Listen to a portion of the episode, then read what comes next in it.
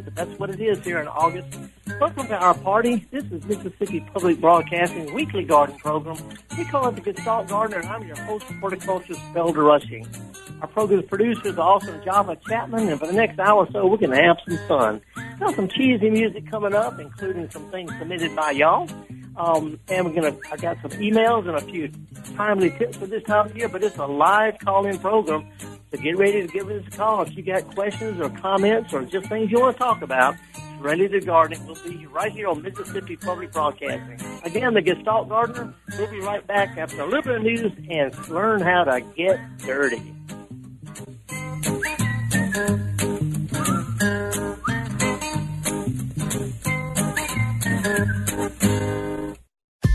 This is an MPB Think Radio podcast. To hear previous shows, visit MPBOnline.org or download the MPB Public Radio app to listen on your iPhone or Android phone on demand.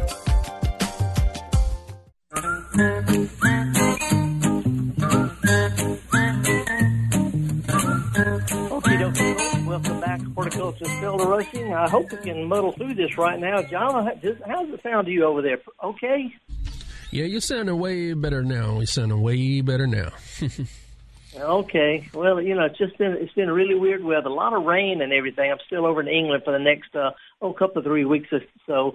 And uh anyway, let's try to muddle through and have a good time. You know, it's just gardening and gardening you know, the weather and gardening ain't always great. Sometimes the weather on the radio ain't perfect either. But anyway, if you want to give us a call, folks, it is toll free. It's live here on MPB. We do this every Friday and rebroadcast on Saturday and just like we do Monday through Friday with all sorts of local uh, locally produced programs by local experts talking to local folks. You want to give me a call? It's toll free one eight seven seven MPB ring one eight seven seven MPB ring. Uh, don't know what those numbers are, but can't, can't remember numbers anyway. But uh, anyway, let me throw out a couple of things that are that are going on right now uh, or coming up. Um, I try to promote local garden events as best I can, and that can be pretty much anywhere uh, in our area. Uh, I've got several coming up uh, starting next week, um, coming up on August the 7th. There's going to be a lecture at the Museum of Natural Science there in Jackson. Uh, it's about Audrey Harrison, and she's going to be talking about different kinds of native milkweeds and other milkweeds and monarch butterflies in Mississippi. Good opportunity to, to learn about all sorts of stuff. You got kids like to take there. I'm sure they'd be welcome too. Uh, then coming up a couple of weeks after that, August the 25th, there's two events two different summer native plant events uh, going on. One's going to be down in South Mississippi at Crosby Arboretum, uh, and, and um, that's on August the 25th. And then there's a workshop on how to plant your own prairie wildflower garden in Tishomingo State Park, way up in the what I call the icebox, the northeast corner of Mississippi. Anywhere, you know, if you're over in uh, in western Alabama, listen to this, you're welcome to. How to plant your own prairie wildflower garden. It's going to be at Tishomingo State Park. If you'd like more information about this, the Museum of Natural Science has got it. If you'll go to just Google Mississippi Museum of Natural Science, it'll take you to, to the information page. Um, let me see. Also coming up this fall, there's going to be a couple of things that are that are going on. Um, uh, about wildflowers. There's to be a really big conference in October. And I know that sounds like a long ways off, but it's only a couple of months or so. There's a really big thing called Cultivate Wild. It's a two-day native plants conference. They have all sorts of really high-end speakers from all over, local, regional, uh, and national. Uh, they can have conferences. Anyway, it's going to it's pr- produced by the Memphis Horticultural Society. It's going to be at the uh, uh, well, the the I guess it's going to be I don't see where it's going to be. It's probably going to be there at the uh, Botanic Garden in Memphis. Anyway, if you'd like some information on that, shoot me an email. Uh, a couple of other things real quick. Uh, James Dale Prince, uh, a friend of mine who's a horticulturist with the uh, MSU Coastal Research Extension Center, uh, is an internationally famous celebrity floral designer. I mean, he's really, really well known. He's got some real interesting floral design classes and workshops uh, starting in late August and uh, new ones every month. If you'd like information about that, uh, just see if you can remember coastal.msstate.edu. Coastal.msstate.edu. If you'd like some more information on that, I, I'll be real glad to, to share that with you. Shoot me an email anytime, garden at mpbonline.org. That's a call-in program, folks. I've got some fun and some really timely uh, emails to share with you. A little bit of uh, cheesy music to share, but I want to just talk about folks in real time about what's going on in real gardens. Let's go down to the Gulf Coast and talk with Brian. Good morning, Brian. How are you, sir? Hey, hey, good morning. Thanks for having me on. You bet. What's up?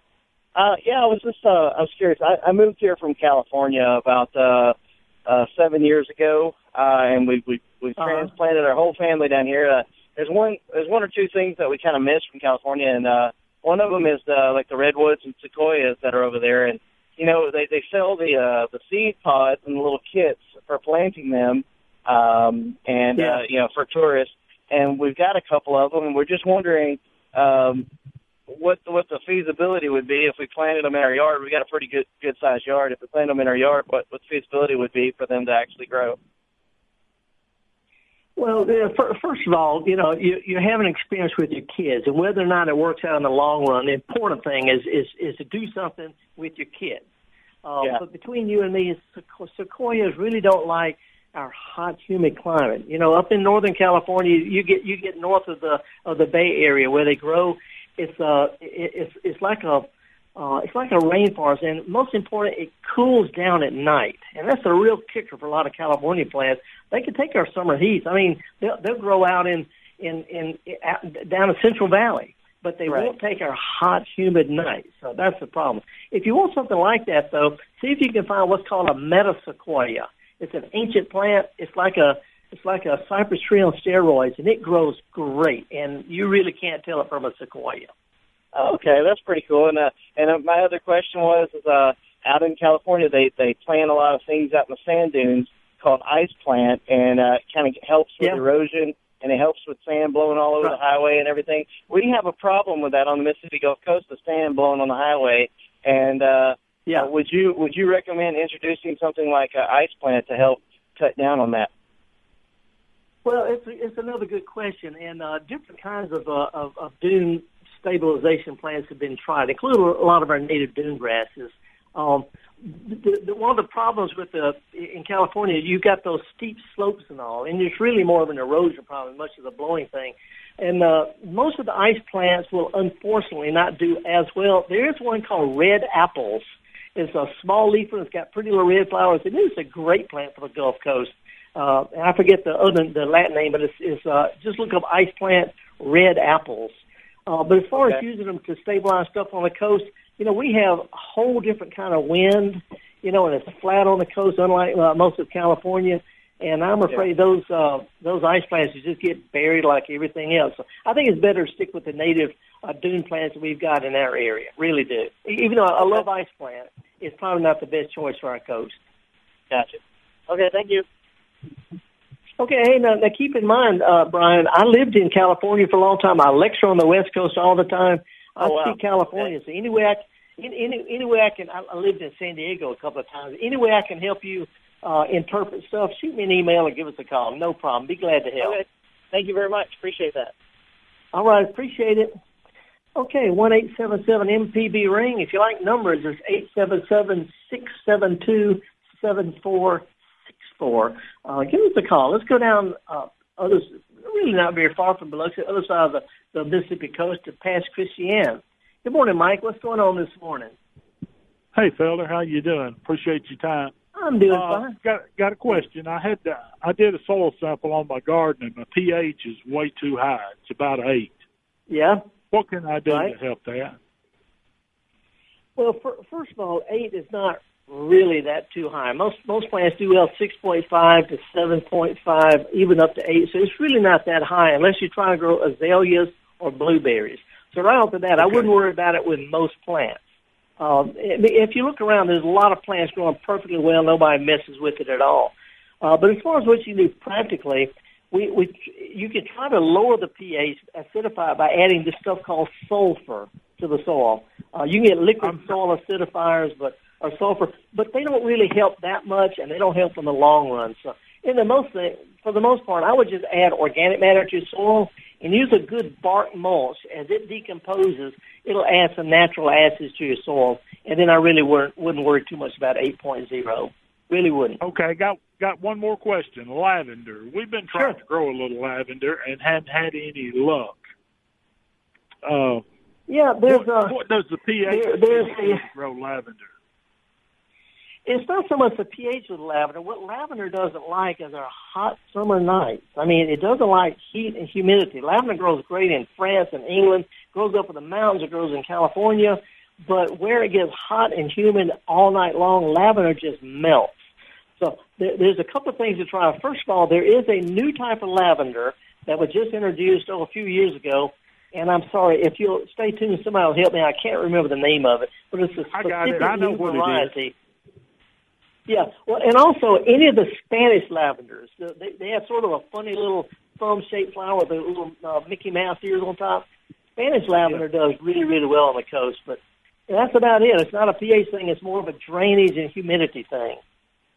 Yeah. Okay. Well, we planted ours up on a bed, you know, where it would drain off, but it just yeah, and it just didn't like it. No, it, it doesn't. But uh, uh, the, the thing with lavender, their roots will rot if you just throw a cup of humidity at them. So if you'll work up your dirt and add some grit to it, you know, not gravel, but this gritty stuff, uh, anything to, to, to make it work, almost like growing it in sand with a little uh, soil added to it. That'll help a lot. They'll take drought, but they will not take staying wet when it's hot and humid. Okay. Okay. Time, Good luck for, on it, man. time for the fall garden, I guess, isn't it?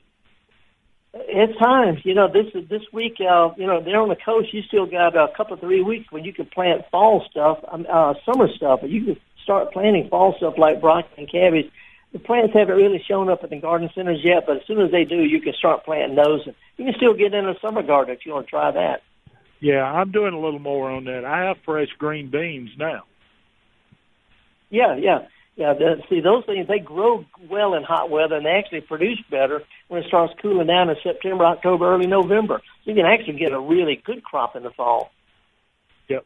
So okay, Felder. Thank you so all much. Right, man. Hey, good good luck on that lavender. Thank uh, you, folks. Thank I cannot you. remember the you bet you bet appreciate it. Uh, that was Mike and Pass Christian. I cannot remember the name of this lavender that's introduced. I've, I've talked about it several times. I just can't remember of it, but it's Somebody help me out on that. Anyway, let's fly up to Oxford. Good morning, Bruce. How you doing this morning? Good morning, Felder. Uh, I had talked with you oh. last year about um, a chrysanthemum that you said was very hardy in Mississippi. Yeah. And I can't remember the name of it, but I had emailed you because I wanted to acquire some, and I never got a response. Huh you know, that's funny because I get emails about that all the time. I'll go back and double check it, you know, if you email, but shoot me another one just in case. Anyway, the name of it, the most common one is called Clara Curtis. It's not a cushion right. mom. It's not a florist. It's not a cut flower mom. It's called, um, I think it's Mora full. Anyway, I can't remember the, the the the the species of it, but it's a different kind of chrysanthemum. And there's actually five or, or six or seven or eight different kinds, but Clara Curtis is the one you're most likely to find locally. Uh, I was over in Alabama uh, a few weeks ago, back in the, the late spring, and I picked up eight different kinds of it besides Clara Curtis at a place called uh, uh, huh, I'm drawing a blank. Anyway, it's uh, Eden uh, Eden something. Anyway, I'll I'll I'll research it while I'm on the line. But you can you can mail order some of the different kinds. But Clara Curtis is the one to start with. Okay, well, let me have your email address again. and I'll, I'll, I'll send you an email. Okay, no, appreciate it. Yeah, I'll go. I'll go through in, in uh, Java. I had written to uh, to Liz there at MPB about this. For some reason, some of the emails that you see me get thrown into my spam folder. But I've been going through there the past uh, three weeks and and forward them, putting them back in the inbox. So we got to because some of you send me come straight to my email, some don't. But anyway, uh, folks, if you want to give me an email, at least give it a try. Garden at mpbonline.org. Let's take a real quick break and come back with more of the Gestalt Gardener here on MPB right after this.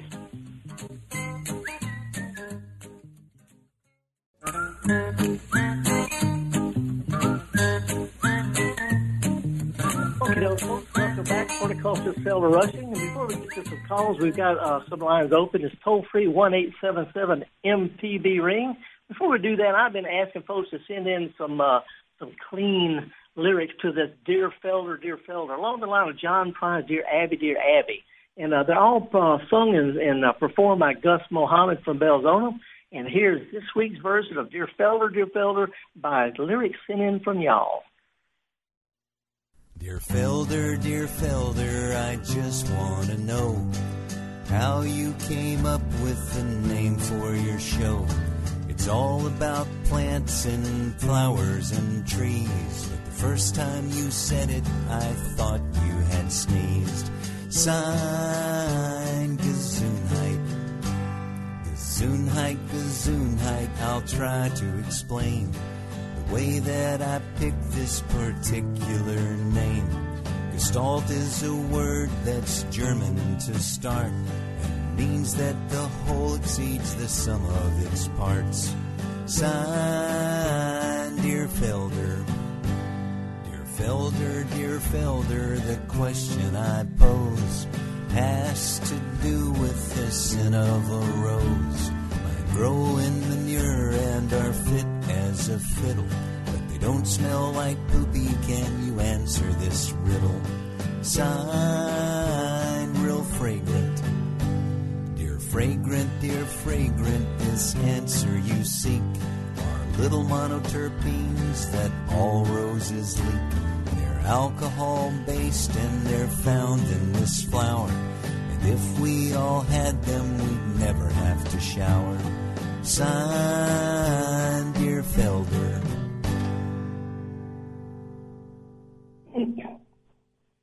All righty, folks. Hope you enjoy that. Hey, If you've got some ideas and some lyrics along those lines, shoot them to us in an email, garden at mpbonline.org.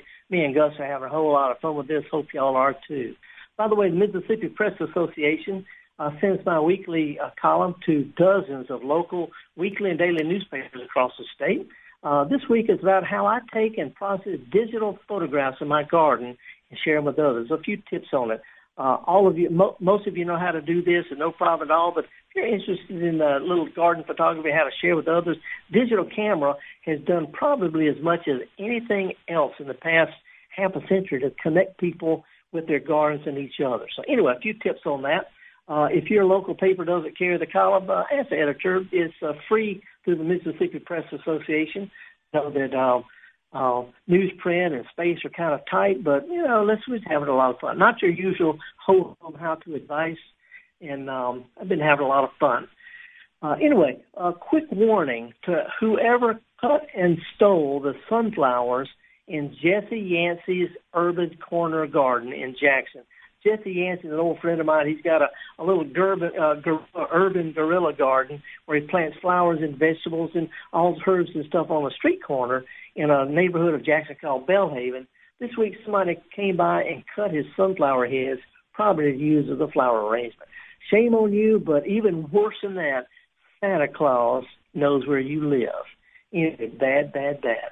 Um, horticulture tidbit of the week. I've been harvesting uh, English peas over here in England, and uh, black-eyed peas would be in Mississippi. Black-eyed peas and English peas are not they're related, but they're nowhere near the same thing. Cowpea, black-eyed peas are a whole different creature, whole different creature entirely. They love hot, dry weather, and um, we have some other plants that really thrive in the the heat of the deep south. Things that a lot of people appreciate, but can't really grow as well as we do in the south. I'm thinking stuff like okra and uh, watermelons, sweet potatoes, and and um, figs and things like that. So anyway, uh, black-eyed peas, cowpeas are traditional in the South. They're native to Africa. They grow well in really hot, dry weather, which we have a lot of. That's one of the reasons why they become a staple of our diets. If you haven't planted those, you may not know the difference between a black-eyed pea and a crowder pea. And I give you a couple of hints. Crowder peas are packed in the shell really tight, so they have sort of like a flat end on each end, so you can get more in the pod. Black-eyed peas are more constricted and more round. Also, crowder peas, for anybody who is raised right, have got a lot better dark gravy. If you like to put your peas on your cornbread and you like that good dark gravy, crowder peas are the way to go. Not even going to get into red zipper peas and extreme peas and lady peas and all like that, but it's a fascinating group of, of uh, vegetables that grow best for us better than for anybody else. They haven't, haven't been growing any this summer. Not too late to plant some, but think about putting a few out there for their historic as well as their nutrition use.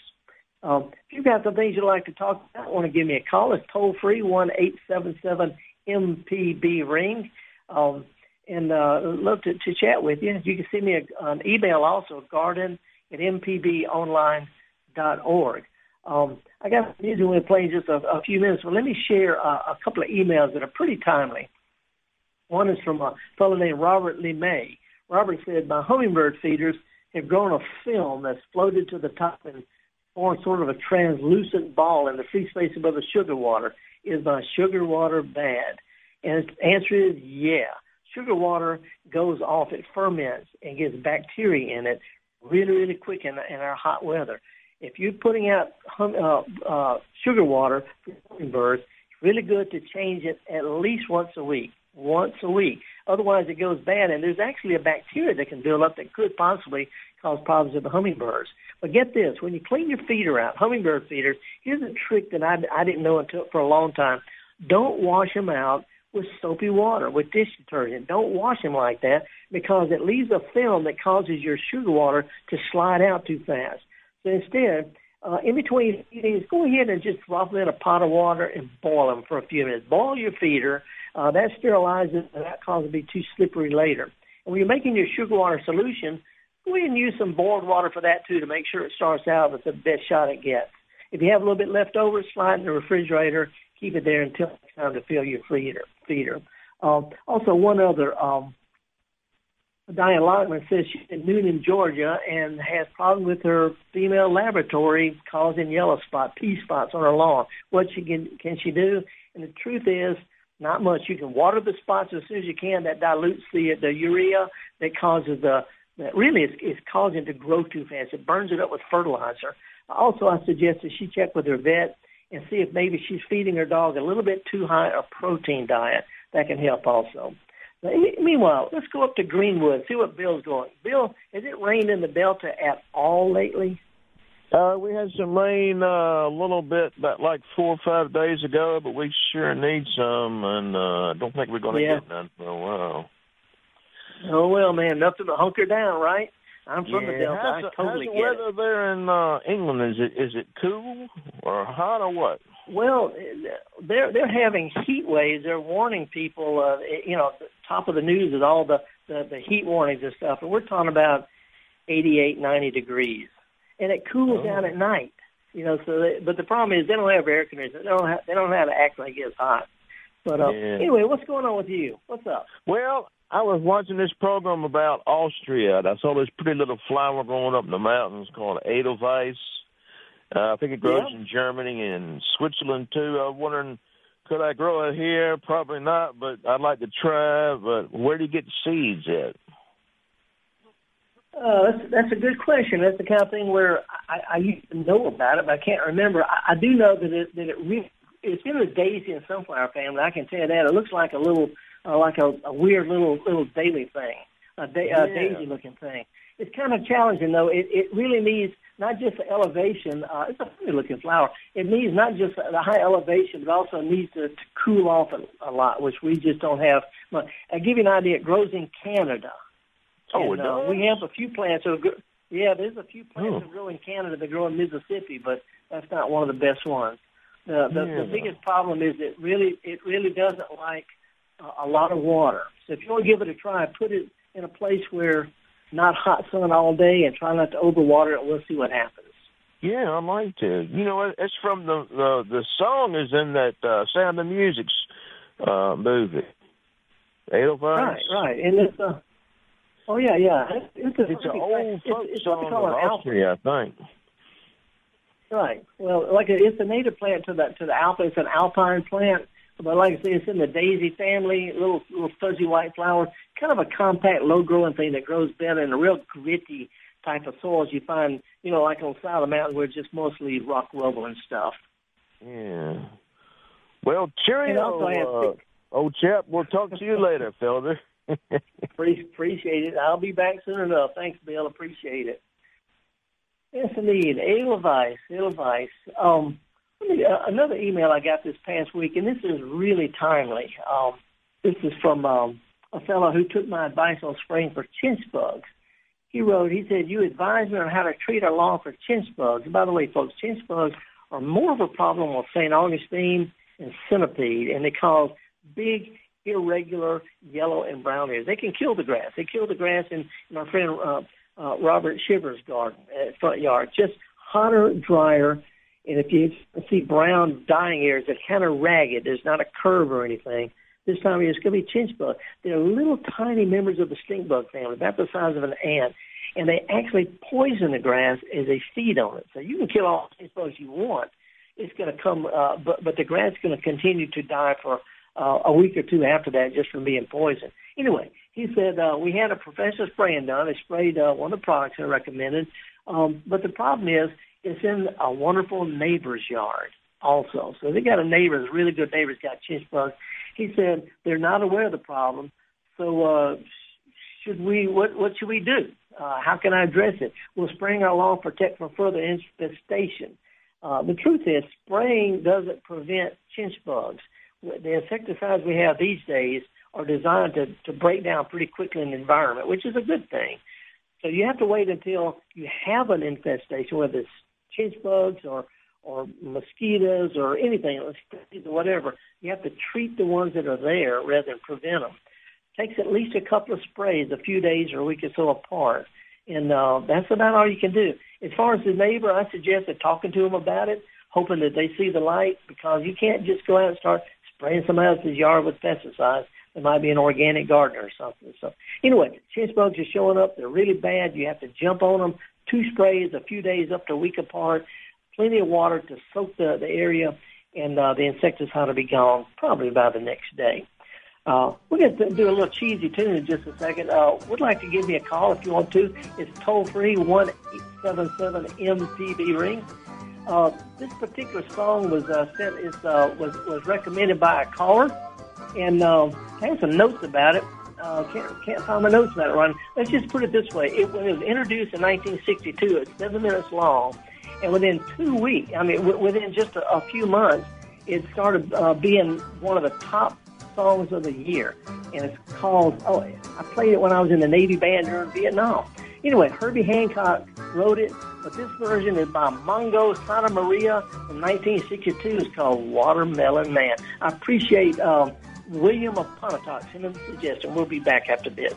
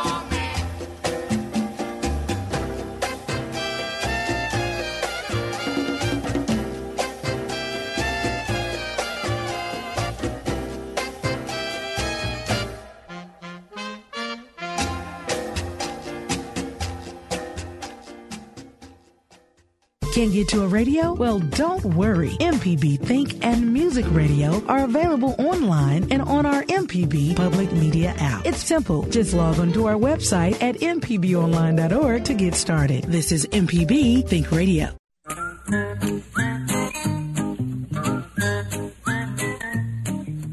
Okie dokie, folks. Welcome back. Horticulture Still Rushing. Hope you enjoyed that little tune. William Aponotok said it would be a great one for this hot time of year, and I agree. Herbie Hancock had composed that, A Watermelon Man, back in the 1962, uh, from uh, from a fellow who used to come down the street uh, in, in Chicago selling fruits. Uh, anyway, and his friend uh, Mongo Santamaria uh, got permission to redo it as a shorter version. I hope you like that. I played that when I was in the Navy band a long, long time ago. Um, one of the emails I got, if you want to give us a call, by the way, is toll free one eight seven seven MPB ring. Um, got a, an, an email from Seth Sally. He said he has a limestone gravel garden on the side of his house, um, and he's concerned about what kind of plants will grow in it because limestone, as you know, is alkaline. Uh, and what I wrote back was it's not really that big a deal as long as you plant the things pretty good. You know, work up the dirt really well, add a little bark or some compost or something in your soil, and help the plants get established. The mulch on top is not going to affect the pH that much. It's really, really, really not. Uh, so the, I wouldn't worry too much about that at all. There are some plants that do well in an alkaline soil, though. Uh, they're real common. Hollies do. Nandina does. Uh, some of you know the plant called Rose of Sharon or Althea. Uh, it's a great plant for for for, for alkaline soils. Um, also, Cleara, junipers. Uh, you see cedar trees growing in outcroppings of, of just pure limestone um, in, in parts of the state. Uh, anyway, a lot of potted plants do that too. Anyway, it's normally not a problem using a crushed limestone as a as a mulch for your plants. It's just not. So I wouldn't worry about that at all. Uh, you want to give us a call, toll free, one eight seven seven MPB ring. Let's slide down to Long Beach. Hey Terry, thank you for calling. Hey Felder, thank you. Hello. Um, my, I have Sure. a problem with poison ivy. I'm highly allergic to it, Yeah. and it's been coming from a neighbor's yard where, you know, Yeah. they don't. It's a rental. They don't. It grows up the trees over the fence, and now I'm even finding that it's like made its way to my front yard. These are 130 foot, and I'm aller- I'm very allergic to it. How, what do, Yeah, what do I do? too. Well, uh, a couple of things. First of all, I'm I'm extremely allergic to it. My son, who Yeah, was a was a Marine for a long Yeah. time, and as an Army officer, he just sent a picture of his arms and neck is just completely covered with the thing. So we, we've always been allergic to it. As far as what you can do about it, really, as far as I'm concerned, there's only one good solution. And a lot of people don't like to hear this. I'm sorry as I can be, but I'm being really honest about this. If you can find where it's coming from, you can cut straight down between you and it, and that and stuff on your side you can kill. Uh, stuff that's on their side, you know, there's not much you can do about that unless you let them in in your yard. I actually went to my neighbor's yard and got permission to kill the poison I was growing to my fence, and that worked.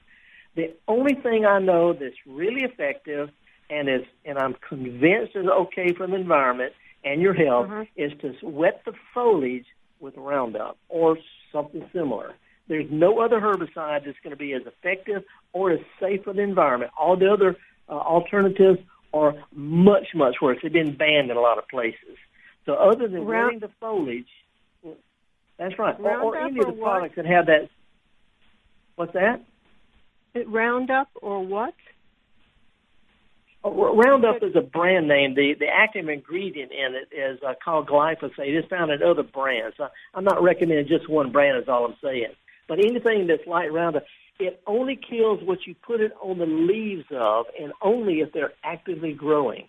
So if you can get you a little brush or a squirt bottle, and tr- don't get it on the leaves of other things, it won't hurt tree trunks or soil or anything, and it'll decompose into carbohydrates.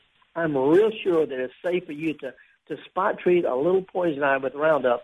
I'm personally familiar with it. It works extremely well once and for all on poison ivy. I've done it many times in a lot of different places.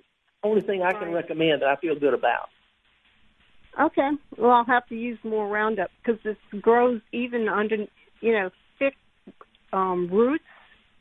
So it kills the Yeah. little leaves, but the roots just they sprout up The, a foot the, foot you know well, way. The, the way the the way Roundup works, it's absorbed in the active foliage, only in the green stuff, and it moves within the plant down and it kills the roots.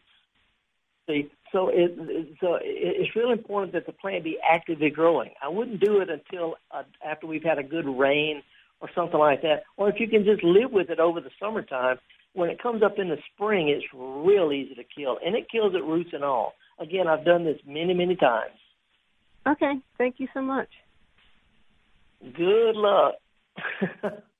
I empathize with it. Whew.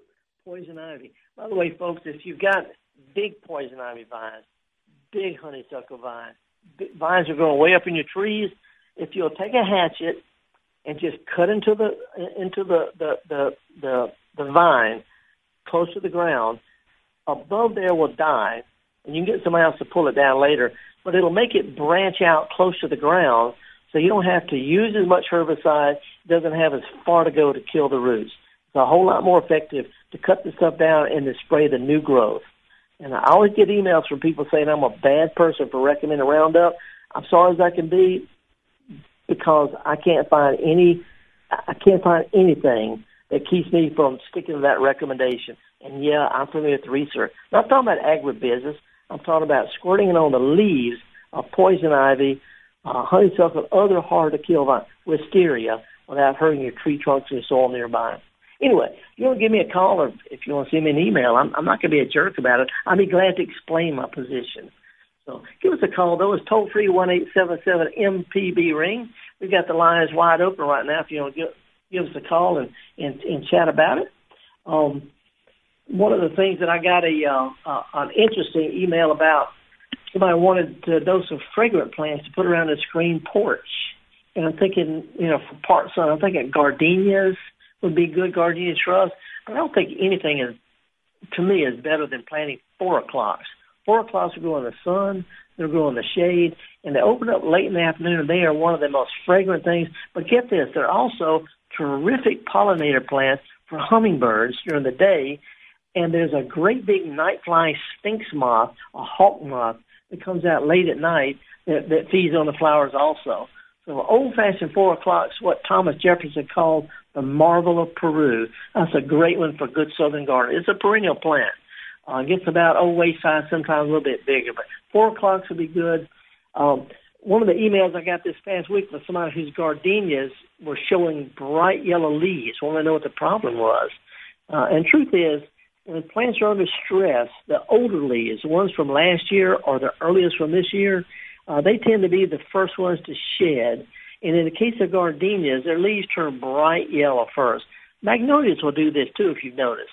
But it's the older leaves that do that. As long as the new growth looks fine, it's nice and green, really not anything to worry about. You might want to prune the plant to to uh, freshen it up, give it a good soaking. But that's pretty normal with gardenias have bright yellow older leaves. Uh, again, the numbers are wide, the uh, phones are wide open. You want to give us a call, toll free one eight seven seven MPB ring. Uh, I was at a restaurant the other day, and uh, where they used to have by the cash register uh, little piles of match, bo- uh, you know, max butches, uh, little what it, I don't know what you call them, matches, a little fold over cardboard thing, matches. Anyway, this place it has what look like match boxes. You pick them up, and oh, instead of matches in there, got little cardboard sticks, and each one has a couple of three little seeds stuck on it. You just pull these off and stick it in some dirt and water it, and you can grow peppers and tomatoes and things like that. Instead of matchbooks of matches, these are matchbooks of flowers. We're going to take a quick break. If you want to give us a call, it's toll free, one eight seven seven MPB ring. Got a few uh, events coming up week, uh, this, this fall uh, that are related to gardening. Be glad to help promote them if I can. Shoot me an email at garden at mpbonline.org. I also have a question I'd like to ask. If anybody who's listening has a copy of, of the book that Steve Bender and I wrote called Pass Along Plants, if anybody listening has a copy of Pass Along Plants, I'm looking for a Latin name that I can't remember of a plant that's called Golden Glow. Golden Glow. I want to know what Steve Bender for Southern Living said the Latin name was. So anyway, if anybody's at home, you got a copy of Pass Along Plants, look up Golden Glow. Tell me what the Latin name is. I, I just can't remember. We'll be back with more of the Gestalt Gardener here on Mississippi Public Broadcasting. 877 MPB ring right after this.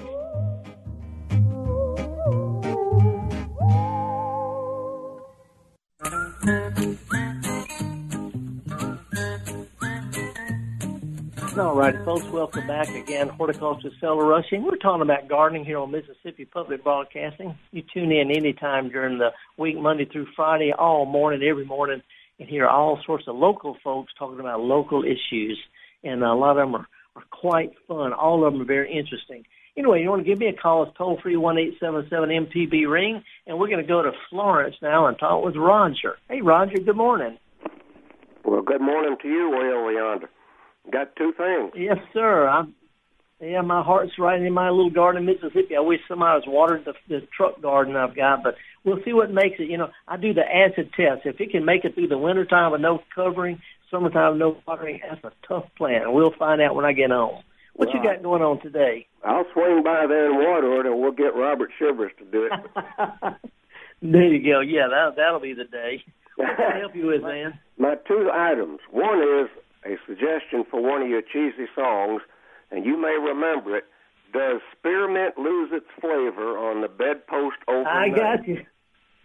I got it. I just wrote it down. I, I know it well. Yeah, and then the, I know it well. the other hint is for poison ivy. I live down here at a place we named Green Hope, and we got the poison ivy. I think it's the capital of poison ivy, capital of Rankin County. But anyway, I wow that poison ivy that you spread that spreads out on people's lawns and other places is probably coming from the berries way up in a tree nearby. In that case of your caller, the tree in the next next yard. I go out and I find those big old vines going up the trees, and I cut them down near the ground somewhere, nice clean cut, and put Roundup right on the right on the uh, you know, the top of the thing, and it soaks in. You can tell it's going down where it does its job. So if you can find the roots or sneak over to the the neighbor's yard in the nighttime and make a cut down near where they start growing, the vines, the big vines. Yeah. Yeah, I agree. Now Roundup, the problem is it's absorbed by green tissue, so you got to squirt it as soon as you make the cut. If you wait a little while, then that heals over and doesn't work quite as well. So you got to chop and squirt, chop and squirt. That's well, you're right. Poison ivy has a it has a white berries and birds spread them on. I have little seedlings coming up every now and then. My little flower beds where birds drop the seeds. Yeah, that's true. Well, thanks for what you're doing. All right, I appreciate it. Thank you, sir. Now, I'll look up that tune. It's been a while since I, I heard that tune when I was a kid. Appreciate it, man. Okay, and uh, by the way, folks, I was asking if anybody has a copy of the book called Pass Along Plants handy. Um, there's a plant in it. Uh, Troy Holmes from Purvis had found it growing in his parents' yard down near Summit, and uh, he wanted to know what to identify. It's an old outhouse plant. A lot of people call it Golden Glow or Cut and Come Again. And uh, Steve Bender from Southern Living and I had an argument about the Latin name, and I can't remember which one we agreed it was going to be on. So if anybody can tell me about that, I'd appreciate it. Meanwhile, let's slide down to Mobile. Hey, George, thank you for calling. What's up, man? Hey, fella. Uh, this is George Canada. I hope you can understand my deep southern accent. Actually, I'm from Germany. Fella, I like your show yeah. very much, and I have a question. Uh, weeds are growing everywhere in my yard, and they grow faster than uh, than everything else. So I collect leaves from the oak trees in my yard, uh, and put yeah. them on flower beds and then put pine straw on it in order uh, to uh, to let the leaves not grow. And I have a discussion with my wife. She says that's not a good method. What is your opinion about that? Okay, now, now, now run about you. You take the leaves, you chop them up, and then what do you do with them? Well, I I put them I put them just in in, in the flower beds, cover cover right. the soil with leaves, just right. uh, an yeah. inch or two thick, uh, two inch thick, and then put in order to have it look nice. I put uh, pine straw on it. Yeah, a, a couple of things. First of all, each of those things will decompose. They're broken down by bacteria and dirt. But the the bigger the pieces, the woodier pieces, the longer they take. It'd be better if you could run a lawnmower through it and break them up into small pieces first. As far as layering them, Uh, if you put the leaves down first, earthworms will come up and eat them more quickly. But the pine straw and the sticks and things like that, they're just going to lay on the top as a mulch for a long time. It doesn't hurt anything, but uh, if you want to, if you break them up into pieces, they would they would uh, they would go back into the dirt a whole lot quicker and improve your soil. That's the only thing I would do is just chop things as best you can. But it doesn't hurt anything. It's just no different from putting bark mulch on top of the ground. So it doesn't hurt. Did I get you? I can hardly hear you, but but the method is okay. Is that what I hear?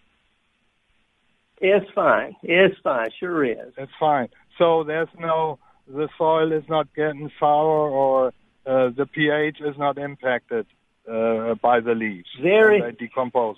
Pra- it's practically it it almost can't be measured. It has a very very minor effect on the soil. It's not worth worrying about. Okay, okay, I appreciate it. You made my day, Okay. fella. And as I said, I, I, it's fun listen listening to you. Okay. Well, thank you. I appreciate it a whole bunch. Okay. Thank you a lot very of people much. have. Thank you. Have a Appreciate it. Thanks. A whole lot of people think uh, putting stuff on top of the dirt is going to have a real big effect, and it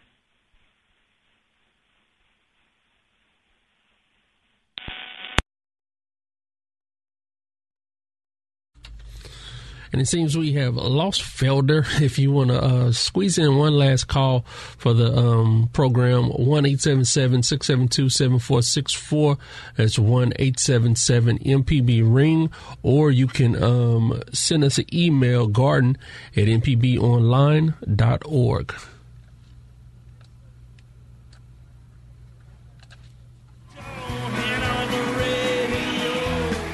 This Saturday at 7 p.m. on the Thacker Mountain Radio Hour. It's our show from the Neshoba County Fair, featuring today's show chef and cookbook author Elizabeth Heiskell and North Mississippi bluesman Lightning Malcolm, plus country rockers Young Valley.